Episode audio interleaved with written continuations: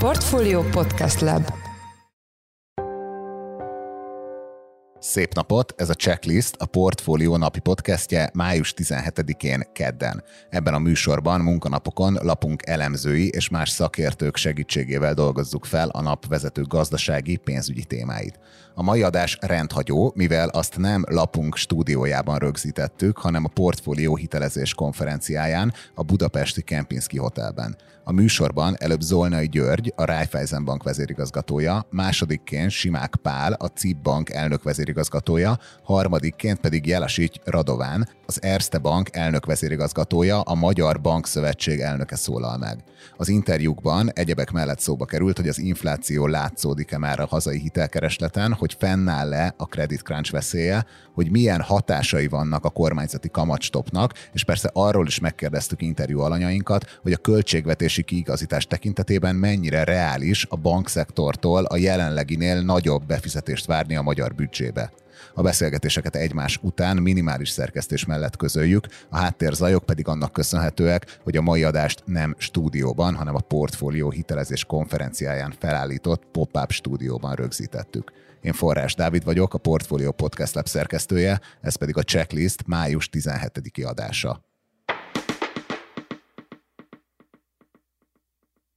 Itt vagyunk a portfólió hitelezés konferenciáján a bankvezéri kerekasztal után. Gázra vagy fékre taposnak a magyar hitelpiac szereplői, ugye ez volt a címe a panelnek, amiben Zolnai György, a Raiffeisen Bank vezérigazgatója is ott ült. Kezdeném azzal, hogy a panelben azt mondta, hogy nem lesz hitelkráncs, de látnak-e már olyan szegmenseket, ahol az emelkedő kamatkörnyezet, illetve az energiapiaci és gazdasági bizonytalanságok miatt már, már, már visszaesett a hitelezés. Igen, szerintem egy nagyon jó beszélgetés volt. Köszönöm a lehetőséget, hogy, hogy részletekben is végigmehetünk ezen. Én tényleg azt gondolom, hogy nagyon fontos megkülönböztetni a hitelezési szigorítást attól, hogy egyébként a magasabb kamatkörnyezet mit jelent az ügyfelek számára. És uh, én azt gondolom, hogy nem számíthatunk arra, hogy a bankok most behúzzák a féket. Arra viszont számolni kell, hogy megváltoztak a számok, tehát egy nem tudom, korábbi 4-5 százalékos piaci hitel, az most már lehet, hogy 10-12-ön fog kimenni, mert konkrétan magasabbak a kamatlábak. Visszatérve a hitelezési kockázatra, hogy miért gondolom, hogy ez nem aktuális, hogy behúzzák a bankok a féket. Mert tényleg lehet azt gondolni távolról, hogy ha jön egy krízis, akkor mit csinál egy prudens bank? Egyrészt visszaveszi a hitelezést, és utána elkezd költséget csökkenteni. Én azt gondolom, hogy, hogy most két, két dolog változik, vagy két dolog segíti a helyzetet a bankok szempontjából, amikor ebbe a krízisbe megyünk bele. Egyrészt a portfólió minősége nagyon jó. Tehát szemben a nem tudom, 2006-8-as válsággal, az egy hitelezési boom volt. Most egy világgazdasági energiaválság, egy háborús helyzet, egy ellátási helyzetről van szó, élelmiszerár, energiár növekedésekről, tehát nem kifejezetten arról, hogy a bankok az utóbbi pár évben rosszul hiteleztek. Ezért mondtam azt a példát, hogy mi most nemzetközi szinten három-négy hónap alatt részletesen leültünk azokkal a szektorokkal, amire azt gondoljuk, hogy akár veszélyeztetve lehetnek, és 2000 ügyféllel végignéztük a következő egy év forecastjait, mérlegeit.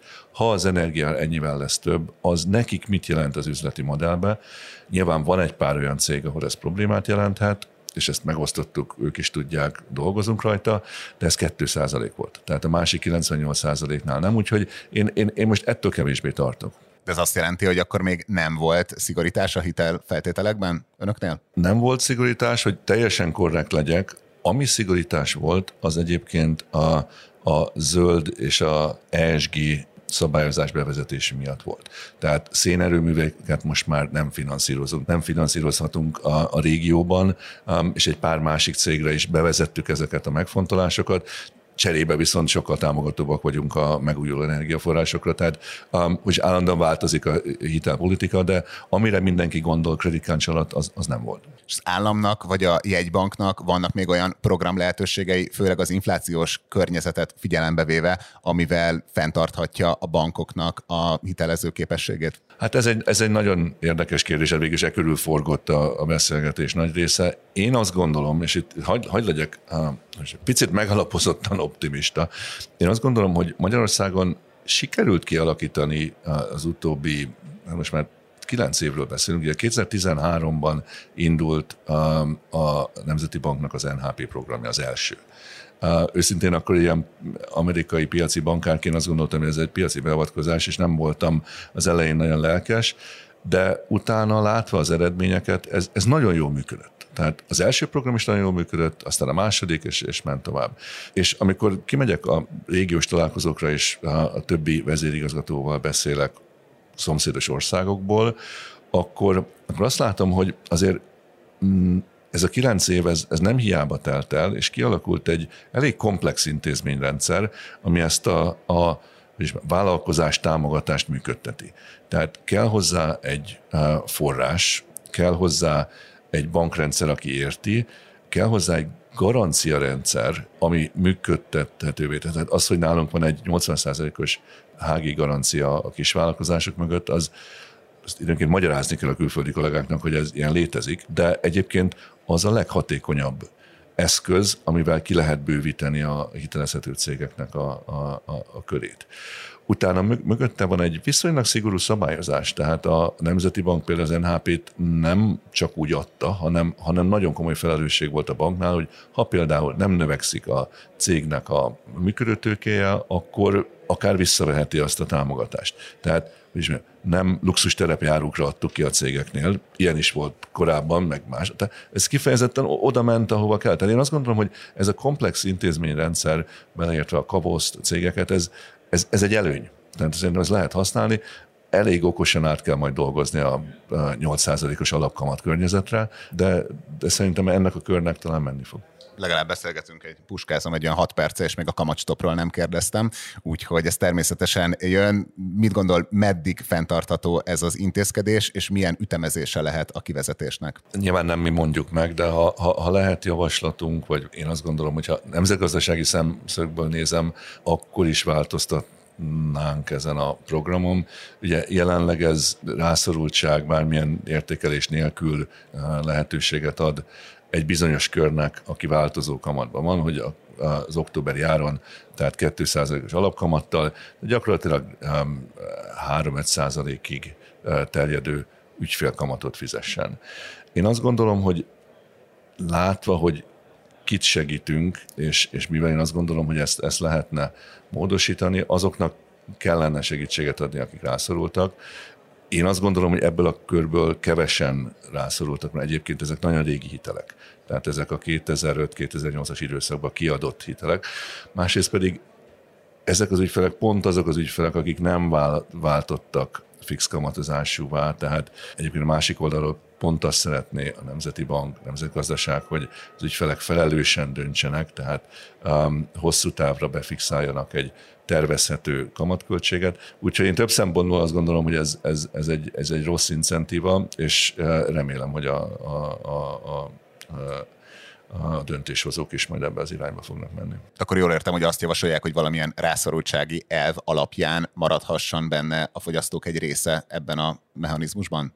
Igen, és a, a, a, a, aki viszont nem, az vagy fixesítsen, tehát erre, erre vannak lehetőségek, vagy pedig akkor fokozatosan érvényesüljön a jelenlegi magasabb kamatkörnyezet, úgy, ahogy a többi ügyfélnek is utolsó kérdésem, hogy ugye pont a digitalizációról a bankvezéri kerekasztalban is több szó esett. Ezt régen azt gondolták, vagy sokszor lehetett azt hallani, hogy jön a digitalizáció, csökkenni fognak a munkaerő igények, de igazából csak azt látjuk, hogy lehet, hogy csökken valamennyire a munkaerő igénye, de azt kifizetik az IT fejlesztő cégeknek, tehát olyan sok megtakarítást egyenlőre több szempontból sem látunk.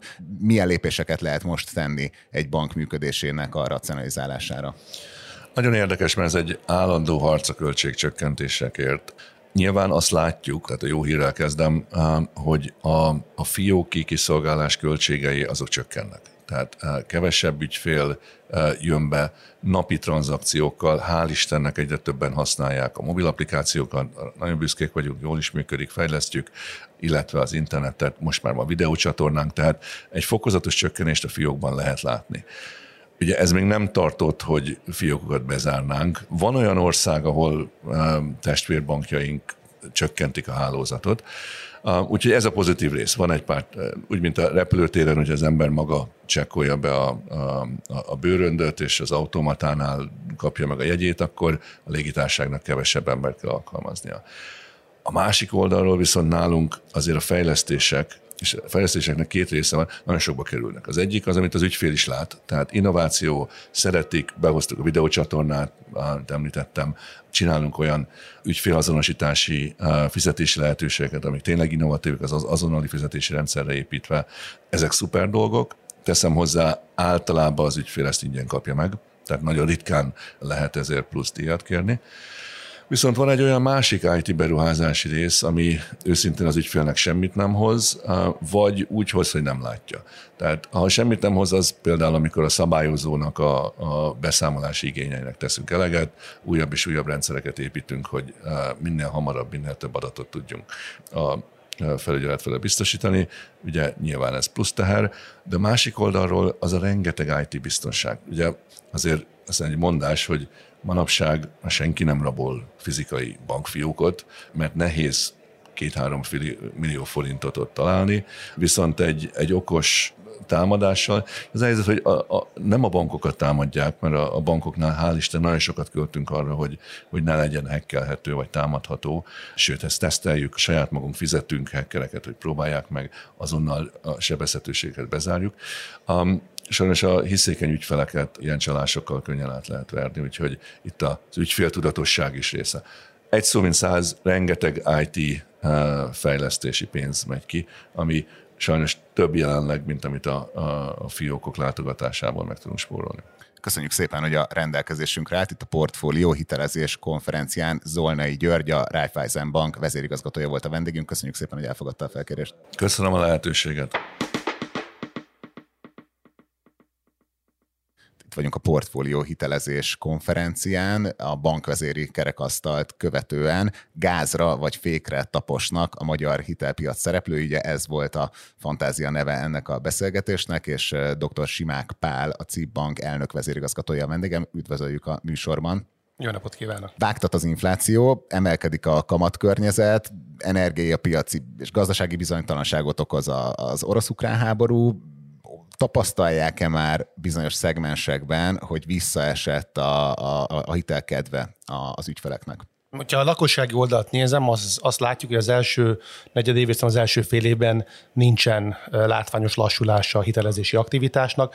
Azt gondolom az ügyfelek egyrészt azért, mert viszonylag magasabb megtakarításokkal bírnak, még ezt a magasabb kamat költséget is ki tudják fizetni, illetve egy emelkedő kamatpálya mellett azt gondolják az ügyfelek, hogy most még érdemes hitelhez jutni, mert később még, még drágább lesz és azt gondolom, hogy összességében a, ami még ez befolyásolja, hogy azért a, a reálbér, meg a bérek növekedése az elmúlt pár évben, meg az a plusz pénz, amihez a ügyfelek jutottak, azt a, a fogyasztási hajlandóságukat, meg kedvüket egy Covid-válság után próbálják azt megvalósítani, és ez a, a hitelek még mindig, mindig kellenek. És vállalati oldalon? Vállalati oldalon egy kicsit más a helyzet, ott azt látjuk, hogy forgóeszköz hitelfinanszírozás ott, ott, ott növekszik az igény. Amit látunk, hogy azért a, a beruházási hiteleknél van egy átgondolás, egy kisebb kivárás, pláne azért is, mert a, a, a vállalatoknak a jelentős része az elmúlt egy-két évben azért olyan forráshoz tudott jutni, olcsó forráshoz, amit még nem költött el, és ezt tudják most felhasználni a beruházásokra, és igazából ami még, még segíti a hitelezési aktivitást a, a KKV szegmensben, nem a nagyobb vállalatoknál, azért egy pár támogatott konstrukció, mint a Széchenyi program, azért az nagyon-nagyon kedvező árak mellett tudják még az ügyfelek felvenni a hiteleket. A KKV ügyfelek látszik is, hogy kb. 50-60 százaléka a KKV hitelezésnek most már ezzel a támogatott hitelkonstrukcióval működik. Ez az év második felében véletlenül megváltozik, ezért ott emiatt egy várható lassulás fog végbe menni szerintem. De akkor most van egy ilyen nyugodtabb időszak, a vihar előtt úgy is kérdezhetném, hogy jön credit crunch? Hát ugye a credit crunch alatt azt értjük, hogyha a hitelezési és a kockázati szempontokat a bank megváltoztatja, mert, mert az ügyfeleket kockázatosabbnak ítéli meg. Most a magyar bankszektor rekordszintű hiszem portfólió minőséggel rendelkezik. A 90 pluszos, 90 napon túli késedelmes ügyfélportfólió arány az 2 magyar bankszektor szintjén nálunk, a, a CIP bankban ez 0,6 tehát egy nagyon minimális az ügyfélkör, aki, aki nem fizeti a tartozását, és az kiemelkedően pozitív annak a fényében, hogy egy másfél éves moratórium után vagyunk, és az, az ügyfélkör, aki a moratóriumból kijött, annak a jelentős része, sőt, majdnem mindenki visszaállt a normál fizetésre, és tulajdonképpen csak annak a portfóliónak az 1-2 százaléka az, akinek valamilyen problémái vannak. Mert ezért így a, a kockázati oldalról nincsen olyan szigorítás most napirenden, ami miatt egy credit crunch alakulna ki. Ami fékezni fogja a hitelezési aktivitást, az egyértelműen a kamatszinteknek a, a, a mértéke. Ebben a kamat környezetben azért egyre drágább, és egyre kevesebben fogják tudni megengedni maguknak, hogy hitelt vegyenek föl ilyen, ilyen havi törlesztő részletek mellett különösen, hogy kifutnak a, az államilag támogatott hitelek, mint a Széchenyi program, vagy a Zöld Otthon program, ami a, a lakáshiteleknél most segítséget nyújt árazás tekintetében. Ezeken felül még a lakossági oldalon nagy kérdés, hogy mi lesz a kamatstoppal. Ott ön milyen kivezetési ütemezést tudna elképzelni, vagy mit tartana olyannak, ami, ami ön szerint kedvező kivezetése lenne ennek a programnak?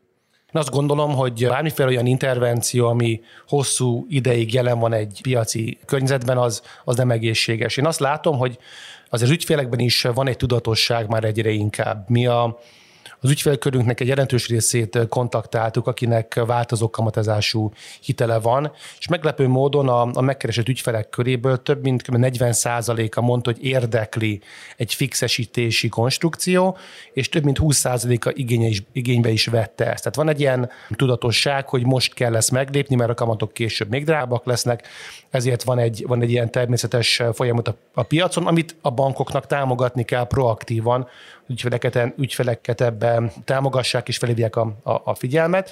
És azért azt gondolom, hogy a hosszú ilyen kamatstop megoldásban hiányzik bármiféle ösztönzés, ami, ami ebbe az irányba tolná az ügyfeleket, és minél tovább van bent egy ügyfél, annál, hogy mondjam, annál később és egyre drágább lesz bármiféle egyéb olyan konstrukcióba átmenni, ami neki, ami neki segítséget nyújthat hosszú távon. Én azt gondolom, hogy azért valamilyen szinten egy, egy olyan szelektív programnak a továbbvitele lenne logikus, ami valamilyen szintű rászorultsági alapon lehet igényelni, ami olyan ügyfelekhez juttatja ezt a támogatásról tényleg olyan gondok merülhetnek fel, amit, amit, amit nem tudnak másképp megoldani. Kicsit visszatérve a jövőbeni hitelezéshez, az, hogy önök fenntartsák a, a hitelflót lakosság és vállalati oldalon, tudnak vállalni áldozatot a, az eredményeik tekintetében? Tehát ezt el lehet mondani a tulajdonosnak, hogy most van egy ilyen helyzet, és ezt másképp kell hitelezni? Rövid távon ez ugye úgy látszik, hogy igen, a, a, a betéti oldalon többet keresünk, ugye a hitelezési oldalon meg, meg kevesebbet. Azt tudni kell, hogy a lakáshiteleknél mondjuk konkrét példát mondok, ott a lakáshitel árak ma veszteséget termelnek a magyar bankoknak. Ugye a magyar a, a referencia hozamok a 10 éves, meg az 5 éves bírs, ami, amin keresztül a bankok a rövid távú betéti forrásokból finanszírozzák a hosszú távú lakáshiteleknek, a lakáshiteleket, azoknak az ára magasabb, mint ahol most az ügyfelek megkapják a hiteleket. Értelemszerűen ezért mi ezen veszteséget szenvedünk el, és fölmerül is, hogy jó, hát nem, miért ne veszítsünk még többet, ameddig a betét oldalon többet keresünk. Ugye azt kell végig gondolni, hogy azért a hitelek azok 20 évig ezen az áron futnak, a betéti kamatok meg három, egy-két, három, négy hónapon belül átárazódnak. Tehát semmi nincs meg az a garancia, hogy ez a, ez a különbség most fönt áll, sőt, nagy valószínűséggel azok a, azok, a, azok a betéti kamatok, amik most vannak, abban is már látjuk, hogy elindult egy átárazódás, és hosszú távon nem tudjuk a mérnek az egyik oldalán a rövid távú bevételekből kompenzálni egy 20 éves veszteséget a, a hitelezési oldalon ami még mindenkit érdeklő kérdés. Ugye most folynak az új kormánynak a miniszteri meghallgatásai, mindenkit az érdekel, hogy hogy fogják a költségvetést egy kicsit balanszba hozni. Itt van-e még tér, hogyha azt hallja valaki, hogy bankadó? Hát ugye azért összességében hogy ez a bankadó is úgy indult még anno, hogy ez átmeneti. Ugye ez átmeneti az, hogy kikapott a rendszerből, és igazából az eurozónában a legmagasabb bankadó van most Magyarországon. Én azt gondolom, hogy aminek tere volt két éve is, amikor a Covid-válság volt. A bankszektor dialógus keretében befizetett 55 milliárd forintot a költségvetésbe, hogy támogassa ezt a kiigazítást, és azzal a azzal a megkötéssel, hogy ugye ezek későbbi bankadó költségből levonhatóak lehetnek. Én azt gondolom, hogy ha egy nagyon rövid távú kiigazítás kell, egyszeri tételként, azt mondom, hogy a bankszektor tud partner lenni egy ilyen egyszeri befizetésben, értelemszerűen úgy, hogy ez megint a jövőbeni bankadóknak a terhére tudna menni, hogy tulajdonképpen a mostani problémát orvosoljuk így közösen. Ami összességében azért nagyon sok, tehát 240 milliárd forintnyi tranzakciós illetéket bankadót fizetünk be éves szinten, ezért ez nagyon, nagyon magas. Tehát jelentős módon a bankszektor hozzájárul már a a költségvetéshez, és ami egy nehéz, igazából a kiszámíthatóság egy fontos elem, mert hogyha már nemzetközi bankcsoportban dolgozik valaki, akkor mondjuk nálunk még Milánóba, amikor nézik a különböző országoknak a teljesítményét, meg hogy hova, milyen mértékben alokáljanak beruházási kereteket, hogy hova érdemes befektetni, ahol nagyon sok a váratlan új, meg, meg banki alap tevékenységet meg korlátozó intézkedések, ott a hajlandóság csökken. És pont akkor, amikor leginkább kellene nekünk most beruházni digitalizáció, az ügyfeleknek a, a kiszolgálásának a, a javítása céljából, vagy a hatékonyság javulás céljából, most nagyon nehéz megengedni magunknak, hogy valamilyen módon mi háttérbe kerüljünk egy Horvátország, Szlovákia, Csehország, vagy, vagy, vagy egyéb országgal szemben, amikor a nemzetközi divízión belül nézzük, hogy ki milyen eszközöket és beruházásokat kaphat. Köszönjük szépen, hogy rendelkezésünkre állt. Ugye a portfólió hitelezés konferenciáján dr. Simák Pállal, a CIP Bank elnök vezérigazgatójával beszéltünk. Köszönjük szépen, hogy elfogadta a felkérésünket. Nagyon szépen köszönöm. Itt vagyunk a portfólió hitelezés konferencián, ahol most ért véget a bankvezéri kerekasztal, gázra vagy fékre taposnak a magyar hitelpiac szereplői, ez volt a beszélgetésnek a, a felvezető címe, és Jelasics Radován, az Erste Bank elnök vezérigazgatója, a Magyar Bankszövetség elnöke a vendégünk. Üdvözöljük a checklistben. Én is köszönöm a meghívást. Ugye ezt most fontos tisztázni, hogy most az, el, ez Erste elnök vezérigazgatójaként kérdezlek téged, és nem, nem a Magyar Bankszövetség elnökeként vágtat az infláció, emelkedik a kamatkörnyezet, gazdasági bizonytalanságot, energiapiaci árboomot okoz a háború. Láttok-e már olyan szegmest, ami a hitelpiacon már nyögi ezt a hitelkereslet visszaesést, ami egy ilyen bizonytalan időszak okoz?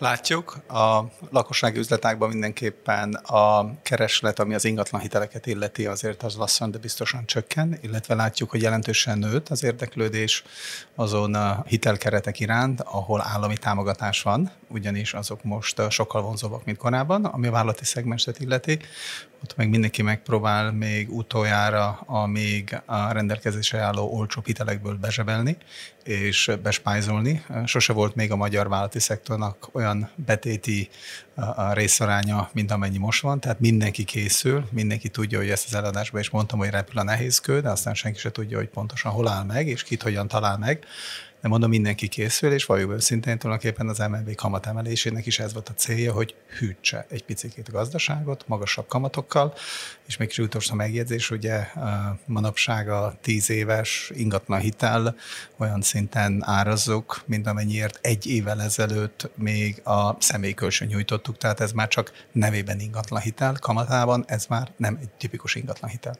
És kockázati szempontból szigorítottatok már a feltételeken? Kockázat szempontból nem. Azért ne felejtsük el, hogy jelentősen nő a lakosságnak a a, a bevétele is. Másrészt a lakosság is, valljuk be őszintén, azért sokkal kockázat tudatosabb most, mint még talán egy 5-10 évvel ezelőtt. A forint sokkal jobban megmutatja azt, hogy mi van a gazdasági környezetben. Ugye amikor devizahitelezés volt, akkor a deviza nem biztosan mutatta meg azt a hőmérséklet, ami a magyar gazdaságra volt tipikus. Ezt a forint most nagyon jól megmutatja, és ennek alapján természetesen az MNB-nek a monetáris politikája sokkal hatékonyabban átmegy a rendszeren, mint korábban milyen állami vagy jegybanki program lehetőségek lennének azok, amiket ti kívánatosnak tartanátok, hogy segítség ezt a hitelezési flónak a fenntartását? Szerintünk mindenképpen a lakossági oldalon jó volna minél előbb eldönteni, hogy mi lesz majd a család támogatási programokkal ugyanis azok nagyon sokat nyomnak alatba. A babáról az idén futnak ki, azt hiszem. Igen, aztán van még a lakásfelújítás, ami ugyanúgy nagyon föl lett kapva az utóbbi pár hónapban, aztán csok, Tehát nagyon sok ilyen hitelezési program volt, ahol szerintünk minél előbb jó volna tiszta vizet önteni a pohárba, valljuk be őszintén. Részben ez a felfutás azért is van, mert még mindig itt van az a bizonytalanság, folytatják, milyen mértékben, hogyan. Ami a vállalati szektort illeti, ott meg az utóbbi pár hónapban nagyon menő a Széchenyi kártya, a Széchenyi beruházási hitelek, és ezt próbálja még mindenki az utolsó pillanatban kihasználni, de szerintem az elkövetkező három-négy hétben valószínűleg sokkal okosabbak leszünk a kapcsolatosan, hogy mi megy, mi marad, és ennek a alapján természetesen mi is alkalmazkodni fogunk, ugyanúgy az ügyfeleink is. Másik téma, ami mindenkit érdekel most az egész bankszektorban, ugye egy jelentős egyensúlyvesztéssel néz szembe az állami költségvetés. Lát még mozgásteret az egyensúlyjavítás szempontjából a, a bankadó és a tranzakciós illeték területén? Nehéz kérdés itt a két pozíciót elválasztani. Igen, igen, köszönöm szépen. Erste nevében sokkal könnyebb beszélni, mint a bankszövetség nevében. A bankszektor a gazdaságnak a tükre. Ha egyszer a bankszektornak valami pénzébe kerül, és sokkal jobban örülünk, hogyha ezzel a államháztartást tudjuk konszolidálni. Ékes például ennek a, a kamatstop. Tehát kamatstop például egy olyan költség, ami a bankszektornak költség, viszont az államháztartást nem segíti. Tehát mi mindenképpen támogatjuk, hogy ezek a, a, a döntések, amik eddig is meg voltak hozva, hogyha hosszabbítják, akkor egyrészt lépcsőzetes kivezetés lesz, és ha egyszer a bankszektornak pénzbe kerül, akkor ez legalább az államháztartást is valamilyen módon hozza rendbe, és hasonlóan a két évvel ezelőttihez, itt is mondtam, még egyszer Erztemak nevében, hogy méltányolhatónak tarthatunk most is egy esetleges egyszerű nagyobb befizetést, amit majd a jövőben a bankadóból le lehet írni.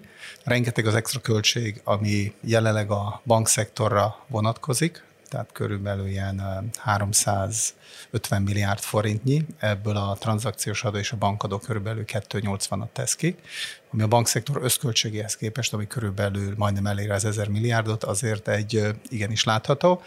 Ami miatt nekünk ez nagyon fáj, az többek között az is, hogy minden ilyen extra adóteher, ez a külföldről Magyarországon szolgáltatást nyújtó bankokra nem vonatkozik de aztán amikor meg ugye nehéz lépésekre kell választ megadni, mint például két évvel ezelőtt, amikor a koronavírus beütött, akkor amikor minket fölhív a Nemzeti Bank, vagy a kormány, akkor mi nem azt kérdezzük meg, hogy miért kell jönni, hanem csak azt kérdezzük meg, hogy hány órára. Tehát ezért is valahogy nem sok hálát láttunk abból, hogy ezeket a tényleg drasztikus lépéseket megléptünk, mint például moratórium, meg sok minden mást, és mondom még egyszer, ami miatt fáj nekünk akkor, hogyha ilyen extra a, befizetésekről van szó, ami szinte kizárólagosan eddig csak a Magyarországon aktív pénzügyi intézményekre vonatkozik, hogy ez milyen mértékben hozza a másik oldalt a, a egy lépés előbe. Említette már a, a kamatstoppot. Mi vannak tanulságai ennek a sztorinak? Vannak tanulságai, volt nagyon sok tanulsága a, moratórium kivezetésével kapcsolatosan is, tehát minél korábban elkezdjük, annál jobb. A, mi is természetesen támogatni tudunk, mindenképpen egy rászorultsági alapon egy, egy kivezetést, és számunkra is nagyon pozitív volt az a tapasztalat, amit másfél év után mutatott a statisztika, tehát azok, akik benne voltak a moratóriumban, novemberben kezdték el újra fizetni a hitelt, egy picit az elején döcögött, de december végére, januárra tulajdonképpen rendbe jött. Tehát ez azt jelenti, hogy ennek van sok tanúsága, viszont az igenis fáj, hogy néha az az érzésem, hogy egy picikét legszebbről a károm, hogy mindenki örül, hogy igen, fizessenek picit a bankára, benzinkutasok is eddig hülyére keresték magukat, meg az is, meg a kiskereskedő is. Én nem örülök senki kárának, és én nem örülök annak, hogy 480 forintos a benzin. Természetesen magánszemélyként igen, de, de holnap hogyha részvényt akarok vásárolni, vagy hogyha a gazdaságot nézem nagyba, én is sokkal jobban örülnék annak, hogyha egy igazi piaci mechanizmusról lenne szó, aztán, hogy hogy lehet azokat, akik legjobban rá vannak szorulva, megsegíteni, szerintem az nem biztos, hogy a 480 forintos benzinár jelent. Akkor itt is valahol a kiszámíthatóság igénye, ami megjelenik a szavaiban? Igen, de szerintem ezt valószínűleg már az elkövetkező pár hétben biztos meg fogjuk tudni, hogy mit hoz a közeljövő. A bankvezéri kerekasztalban is szó volt a kicsit kétarcú digitalizációról, hogy egyfelől persze régen mindig azt gondolták az egész szektorban, hogy ezzel óriási költségeket fognak megtakarítani, közben pedig a, fejlesztéseknek is iszonyú költséges, tehát egyre növekvő költsége van. Milyen lehetőségei vannak most egy olyan intézetnek, mint az Erste Bank arra, hogy racionalizálja a saját működését egy ilyen turbulens időben? Napi szinten megy ez a csetepaté, ugye egyrészt a retail ágazat között, aki ugye azt mondja, hogy nekik minden emberre szükségük van, és hogy mennyire fontos a fiókhálózat, időközben meg látjuk, hogy meredeken nő föl azoknak a szolgáltatásoknak a száma, amit um, a netbankon, illetve mobilbankon is meg lehet csinálni. És ugye mindig jön egy is ugyanaz a kérdés, akkor minek annyi fiók, és miért kell még továbbra is annyi ember, akik a fiókba dolgoznak, hanem tudom én három-öt év múlva az ingatlan hiteleknek az ekkora százaléka, a személykölcsönöknek az 50 százaléka, az overdraftnak a 70-80 százaléka majd onlineba lesz, és úgy tudják ezt az ügyfelek majd lekötni. És természetesen a befektetőink szeretnék látni az, hogy ennek a digitalizációnak ez hogy lehet apró pénzbe átforgatni egy drasztikus változáson ment át a bankszektor, méghozzá milyen mértékben a digitálisan aktív ügyfelek használják kizárólagosan a mobil funkciót. Az erste például a csoporton belül nálunk van a legmagasabb százalékban a digitálisan aktív ügyfelek száma, 60 valahány százalék, és az utóbbi két évben azok, akik csak és kizárólagosan mobilt használják bankolásra, az ilyen 25 százalékról durván föl, mert 50 százalék fölé. Ez abban is különbözik az eddigi ügyféltől, aki például netes volt, hogy a mobilos az általában ilyen naponta kétszer nézi meg, hogy ott mi van, és hogyha ott valami nem működik, akkor hívja a call center Ha a call center nem éri el, akkor bemegy a fiókba, és akkor a dominói összedől. De szerintem, ami még... Egyre nehezebb kiszolgálni. Igen, igen, igen, igen, és egyre nagyobb a frusztráció. De szerintem, ami egy kulcsfontosságú dolog, ami még mindig nem történt meg, még mindig ugye ott van a, ez a nagy a, a fiókhálózat, amire ráraktuk a digitálisat, és szerintem a következő lépést, ami szerintem nem és remélem az ersztében nem évek, hanem már csak hónapok kérdés, hogy az egészet fejtetőre kell állítani, és a digitálisnak kell lenni az alapnak, tehát a mobilnak és a, és a, a, a netbanknak, és erre kell majd fölépíteni a fiak hálózatot. Én magam is már ezt megéltem pár nappal ezelőtt.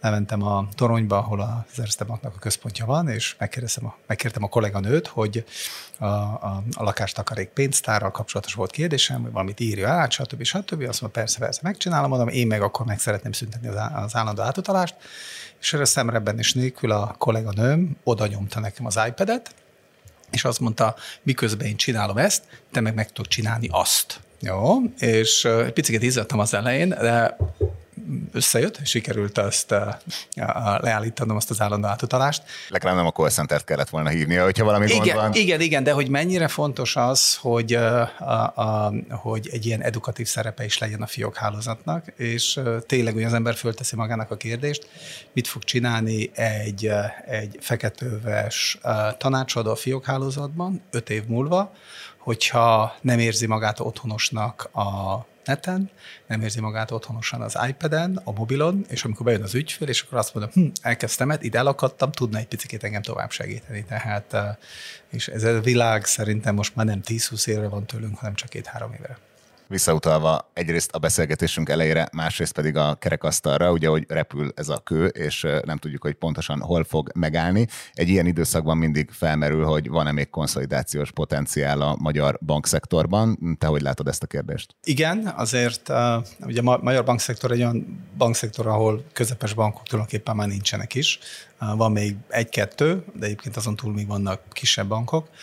Mik ugye valljuk be őszintén figyelembe véve az, hogy mit jelent egy integráció, azért nem olyan vonzó, főleg a nagyok számára nem. Tehát a kis bankokról van szó, tehát mi pár hónap alatt sokkal többet ki fogunk folyosítani, mint amekkora annak a, a, a, a kis intézménynek a mérlegösszege, tehát ez nem olyan attraktív.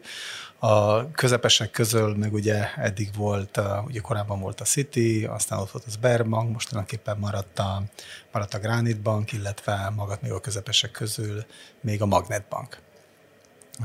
Tehát itt még van valami lehetőség, de szerintem ami ugyanúgy a, a, egy óriási kérdés, hogy a nagyok közül ki az, aki minden áron marad vagy megy, kinek mennyire fontos ez a régió, Én egyébként abból indulok ki, hogy szerintem Magyarországon a konkurencia csak fokozódni fog, meg azért van pár intézmény, amelyik nagyon aktív volt tőlünk keletebbre is, Ukrajna, Oroszország, esetleg kacsingattak még más régióba, és azért az egész keleti nyitás, én tudom ugyanazt megcsinálni, nem tudom én, uh, ilyen-olyan sztánországban, amit megcsinálok Budapesten, szerintem ezt most totálisan át fogják érni az elkövetkező, már átírták, kérés csak, hogy ki az, aki elfogadta és el is beismerte, vagy nem. És szerintem emiatt valószínűleg sokkal inkább a többiek is az Erste stratégiát fogják, hogy most egy picit magunkat fényezem, folytatni, mármint a Baltikumtól le az Adriáig, Ukrajna és Németország között. Szerintem itt lesz majd az igazi növekedés lehetőség, arról nem is beszél szerintem az Európai Unión belül, amiről az előadás közben is beszéltem, a globalizáció helyett jön a regionalizáció, szerintem ebből a mi régiónk mindenképpen nyerni tud.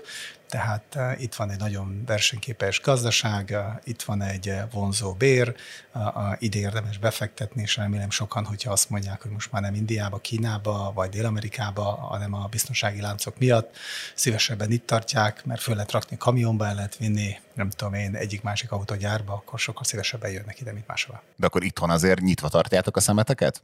Itthon mindenképpen, jó, eddig is nyitva tartotok. Reméljük az év végéig sikerül majd még behúzni, illetve befejezni a komercbankos integrációt.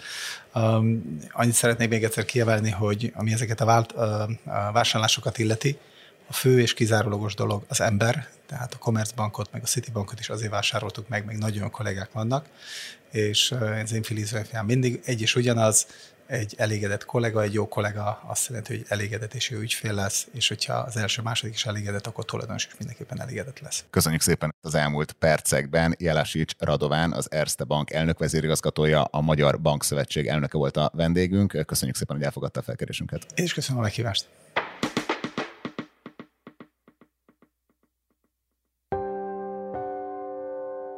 Ez volt a Checklist, a Portfolio napi podcastje május 17-én. Ha tetszett az adás, iratkozz fel a podcast csatornánkra valamelyik nagyobb podcast platformon, például a Spotify-on, az Apple Podcast-en vagy a Google Podcast-en. Ha segíteni szeretnél minket abban, hogy minél több hallgatóhoz eljussunk, akkor oszd meg ezt az adást a Facebookon, és értékelj minket azon a podcast platformon, ahol követsz minket.